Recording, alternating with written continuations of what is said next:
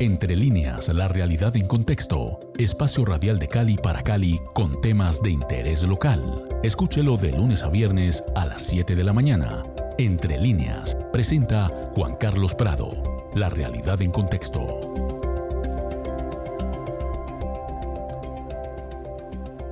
Muy buenos días amigos de Javerian Estero Cali 107.5 FM. Soy Juan Carlos Prado y estamos empezando Entre líneas, la realidad en contexto. Hoy en este décimo episodio que hacemos en alianza con la revista 100 días del CINEP y su director José Darío Rodríguez. José Darío, muy buenos días. Muy buenos días, Juan Carlos. Bueno, José Darío, hoy el turno es para un artículo que se llama Estatuto Temporal de Protección para Migrantes Venezolanos, verdadera garantía de protección e integración. ¿A quiénes tenemos invitados? Bueno, eh, continuando con esta sección, internacional de la revista 100 días. Eh, contamos en, este día con la presencia de Silvia Leal y del padre Mauricio García Durán. Silvia Leal es profesional en relaciones internacionales con especialización en derechos humanos y VIH. En este momento se desempeña como coordinadora del área de incidencia nacional del Servicio Jesuita Refugiados Colombia. Y el padre Mauricio García es jesuita, eh, es politólogo de la Universidad de los Andes, eh, teólogo y magíster en filosofía de la Universidad Javeriana de Bogotá, doctor en estudios de paz en la Universidad de Bradford en el Reino Unido y en este momento es el director nacional del Servicio Jesuita Refugiados. Agradeciendo su presencia, Silvia y padre Mauricio, y bienvenidos a este espacio. Silvia, muy buenos días. Eh, padre Mauricio, muy buenos días y bienvenidos aquí a Entre Líneas de Javier Estero Cali. Gracias, eh, Juan Carlos y José Darío. Es un placer poder estar con ustedes.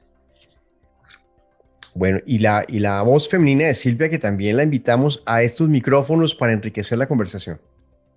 Gracias, Juan Carlos, José Darío. Un gusto estar acá.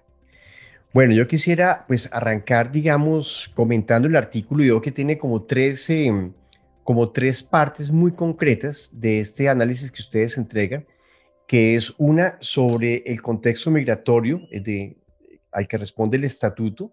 Segundo, eh, ese examen que se hacen de los contenidos básicos que implica la política migratoria propuesta por el gobierno colombiano.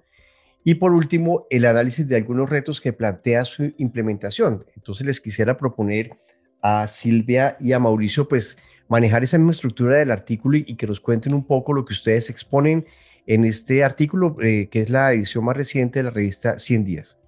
Entonces, no sé cuál de los dos quiera empezar, eh, eh cómo han, eh, como ustedes prefieran, está muy bien.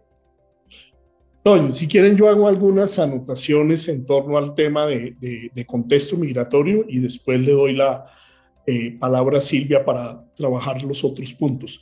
Miren, eh, eh, eh, yo creo que el contexto migratorio es muy simple, digamos, y, dramático. Es, tenemos que en, los últimos años, estamos hablando de los últimos cinco años, ha habido un flujo migratorio venezolano muy grande. Se estima que al menos 5.5 millones de venezolanos han tenido que salir de su país. De esos, eh, un millón ochocientos mil por lo menos. Algunos consideramos que esa cifra puede ser mayor. Eh, ese millón ochocientos mil están en Colombia, según las cifras de Migración Colombia.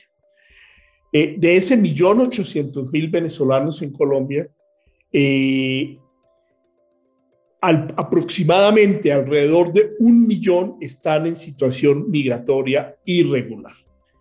Entonces, ustedes pueden ver que ese es el, ese es el contexto en el que eh, aparece eh, la expedición del estatuto y es tratar de encontrar la manera de regularizar a, más de un millón de venezolanos que están en situación migratoria irregular.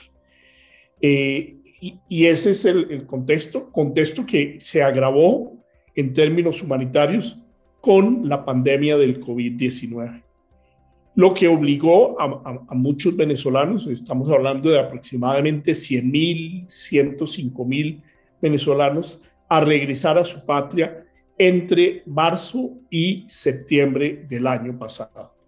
pero ya muchos de ellos están volviendo de nuevo hacia Colombia. Eh, no sé si Silvia quiere complementar algún punto específico de esto del este contexto. Eh, no, de contexto creo que, el padre Mauricio lo, ha señalado, lo ha señalado de manera eh, completa. Por ahora no. Correcto, Silvia, muchas gracias y también padre Mauricio, muchas gracias. Silvia, pues llega este, este estatuto em, y pues entiendo que tiene sus, eh, sus aciertos y sus retos. Un poco, hablemos pues del contenido primero antes de hablar de los retos y, y a veces uno se pregunta pues con un poco de escepticismo si, si cosas bien escritas se están cumpliendo, pero entonces vamos por partes.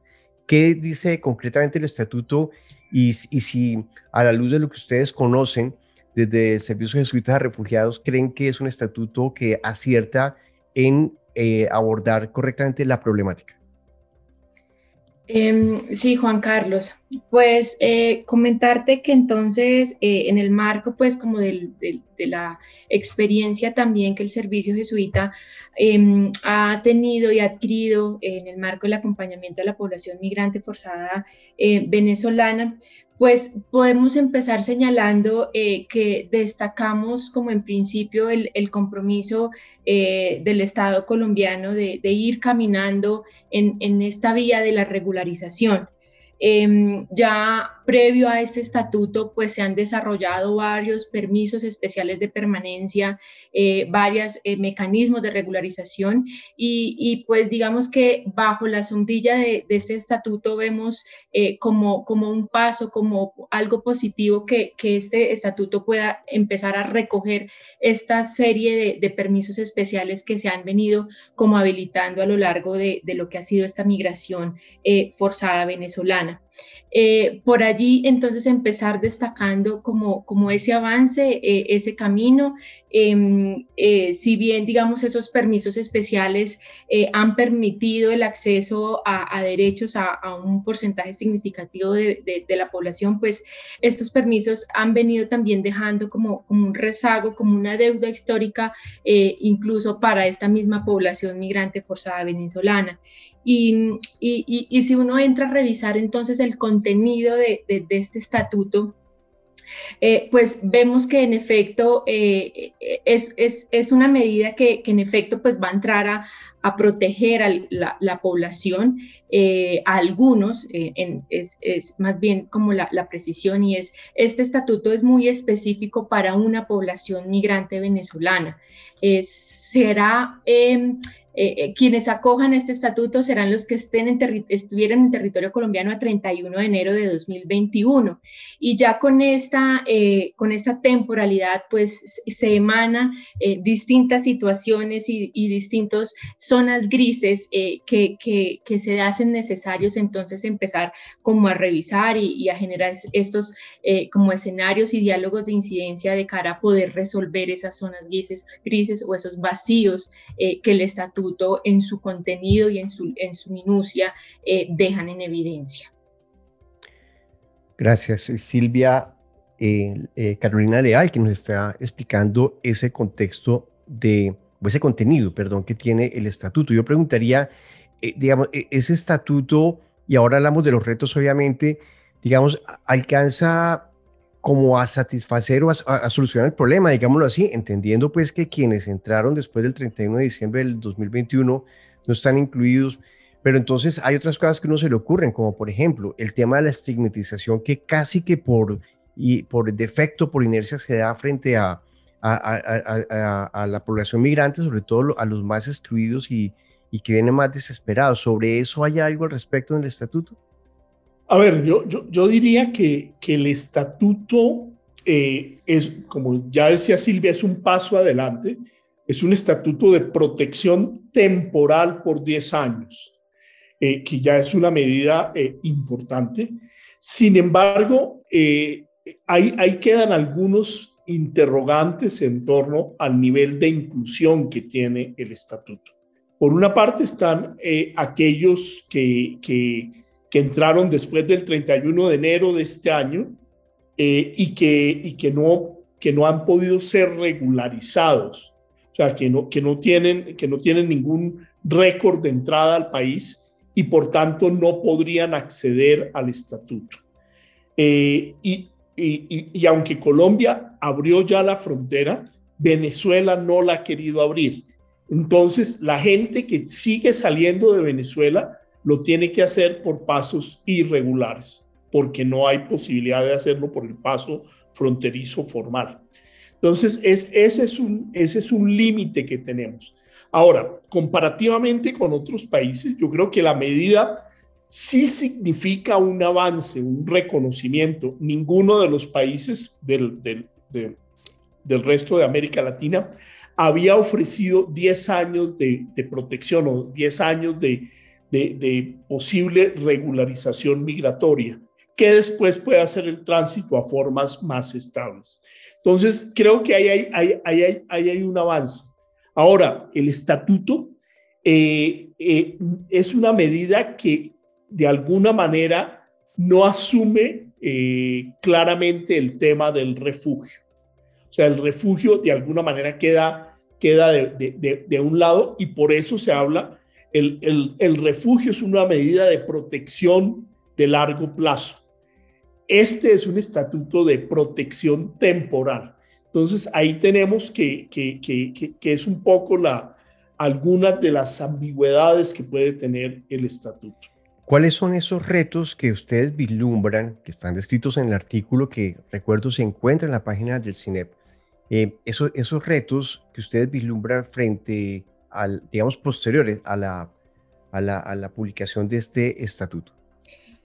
Eh, Juan Carlos, pues desde ese análisis eh, hemos identificado cinco grandes retos.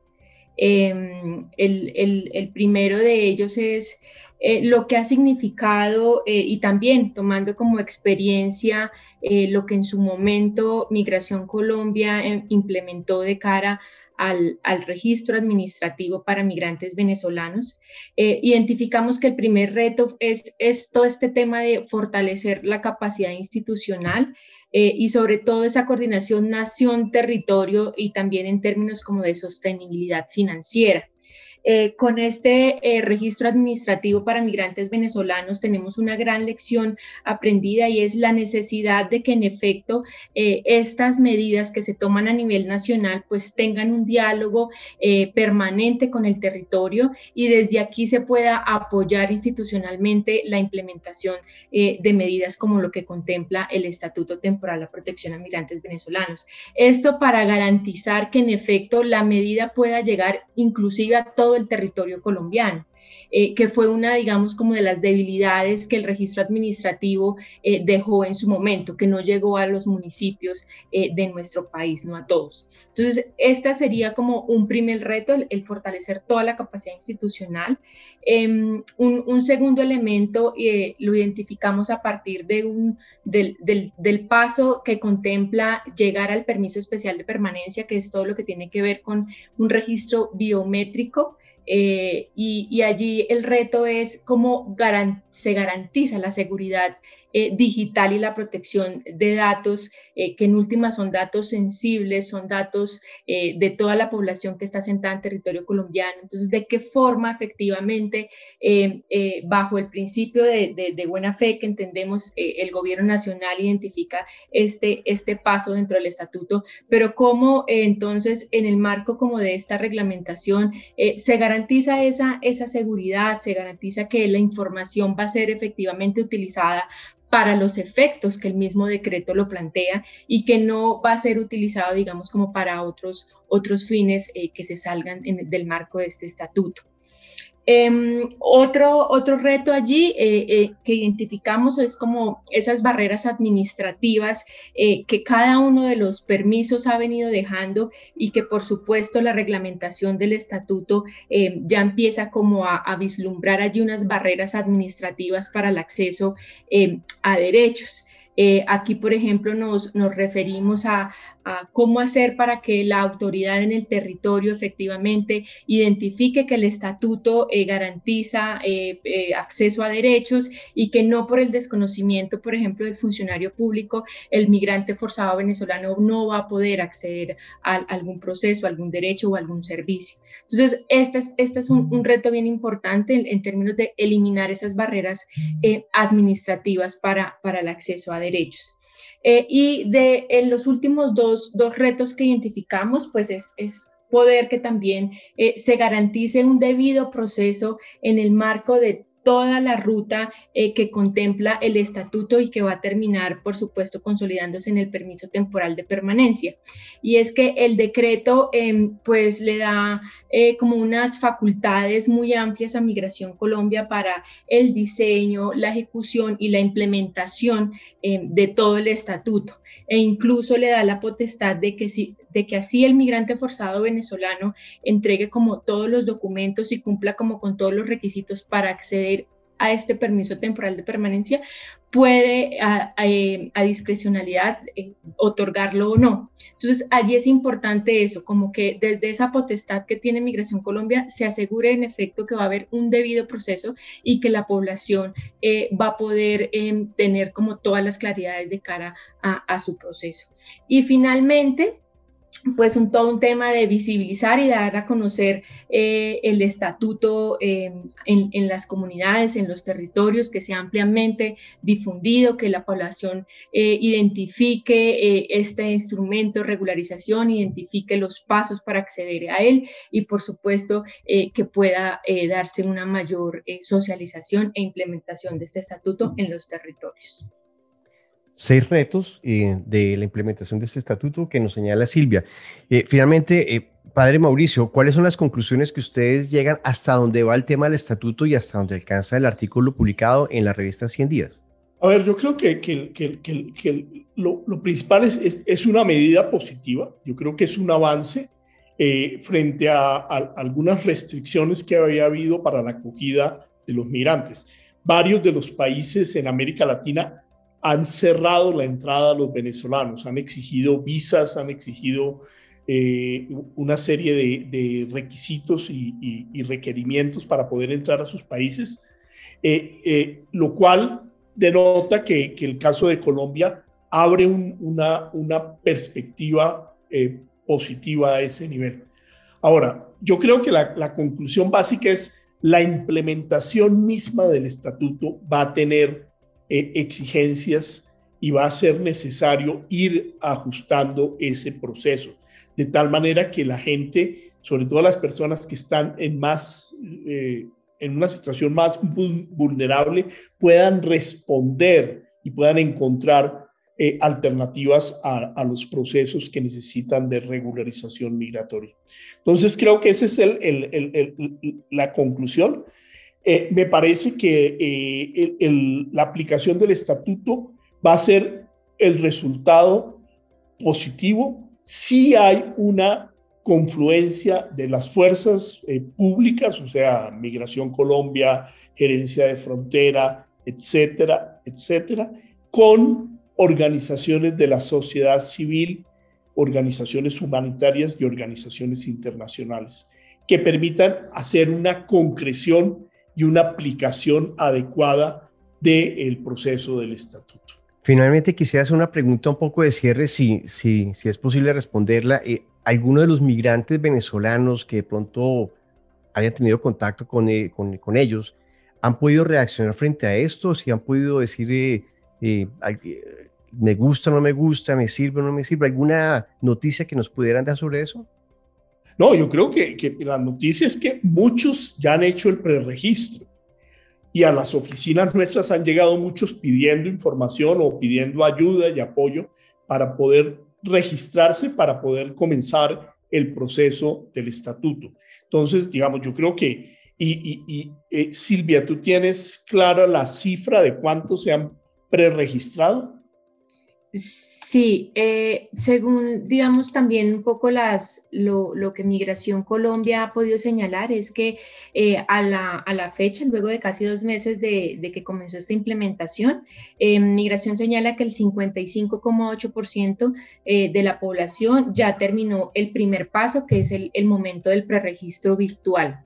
Es decir, es esa, es esa como em, caracterización virtual que, hacen. Y el 52,3% em, ya también finalizó esa caracterización socioeconómica. Em, ya después de estos dos pasos, lo que, lo que sigue es como el agendamiento para el registro eh, biométrico y allí eh, identifican que el 43,6% de la población que, que inició con este preregistro ya tiene una cita agendada. Esas son como las, las cifras oficiales. Muy claras, muy, muy contundentes estas cifras. Pues José Darío, esta es nuestra décima entrega y estamos terminando esta conversación por hoy. ¿Qué sigue?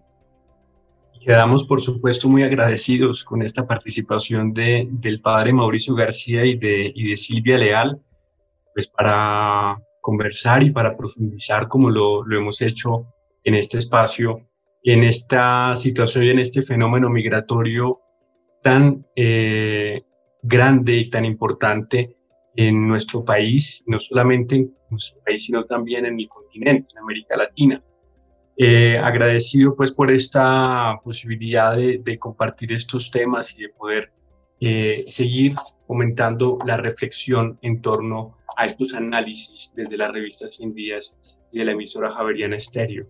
Para la próxima semana tendremos como invitados eh, al profesor, a los profesores Luis Fernando Trejos y Reinel Vadillo de la Universidad del Norte, eh, que nos van a hablar de su artículo eh, después de las FARC-EP, los cinco conflictos armados activos en el Caribe colombiano. Vamos a continuar y vamos a abrir la próxima semana esta nueva sección de la revista centrada en este fenómeno de reconfiguración de la violencia armada en Colombia. Reiteramos el agradecimiento al padre Mauricio García Durán y a Silvia Leal por ese aporte que nos dan hoy a la conversación aquí en Entre Líneas de Javier Estéreo y esperamos que vuelvan a acompañarnos en otra ocasión, padre Mauricio. Eh, muchísimas gracias y, pues fue un, gusto poder compartir con ustedes esta, este proceso que, pues, que todavía está en curso y que eh, seguramente en los próximos meses, eh, en, el, en el próximo año, veremos cuáles son los resultados efectivos de este estatuto de protección temporal de migrantes venezolanos. Correcto. Silvia, muchísimas gracias por estar con nosotros aquí en Javeriana Estéreo Cali. Juan Carlos, muchísimas gracias. Un gusto haber también compartido en este, en este momento. Esto es Javeriana Estéreo Cali, 107.5 FM. Vamos con música en la mañana de aquí, de Javeriana Estéreo Cali. Gracias.